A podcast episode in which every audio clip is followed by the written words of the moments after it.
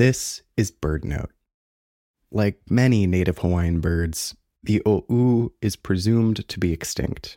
It was a stout, secretive yellow and green honey creeper, seen for the last time in the late 80s. Sam Ohugan was one of the last people to see an o'u. He's worked at the Nature Conservancy of Hawaii for nearly 40 years. And back in 1988, he took part in an Audubon Christmas bird count, hoping to encounter some of the critically endangered native birds. And my team and I had been listening and training ourselves via tape recordings of various birds of that region to identify the calls of all of the endemic forest birds known from that place. Balilo. Oh.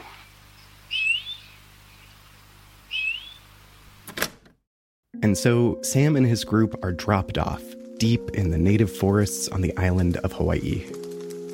I remember that day. It was a miserable, wet, and cold day at elevations above 4,000 feet. And every 50 meters, we would stop and listen for a certain amount of time, observe whatever birds, write them down. And I remember deep in the hapu'u, the native tree fern section of that forest, and the hapu'u were so thick there, and the fronds are very solid. You know, if they're really dry, you can break through them but they're crisscrossing from all of the tree ferns growing in such density, and you're trying to push through those old fronds that haven't gotten soft enough yet. We were getting exhausted, and uh, your senses tend to dull when you're miserable and cold and wet and exhausted in the middle of nowhere. And yet, we were stopped at one of those stations and we heard that call. And we looked at each other and could hardly believe it, right? Did you hear that? Do you think that's what we heard? We heard it call several times, and then it was right above us, so we took our binoculars up, but it was a tall forest and was drizzly and gray. And we were lucky enough to see a ghostly silhouette in the gray drizzle of an o'u's butt, essentially. And we noted our location, and on our return, we went to the lead ornithologist and asked to listen to the calls of the birds, and we told him, don't tell us which birds we're listening to, just play the bird songs. And when we heard the call of the OU, we looked at each other, we asked him to stop. And we said, that's exactly what we heard. And that was the first time and the last time that I had ever heard OU.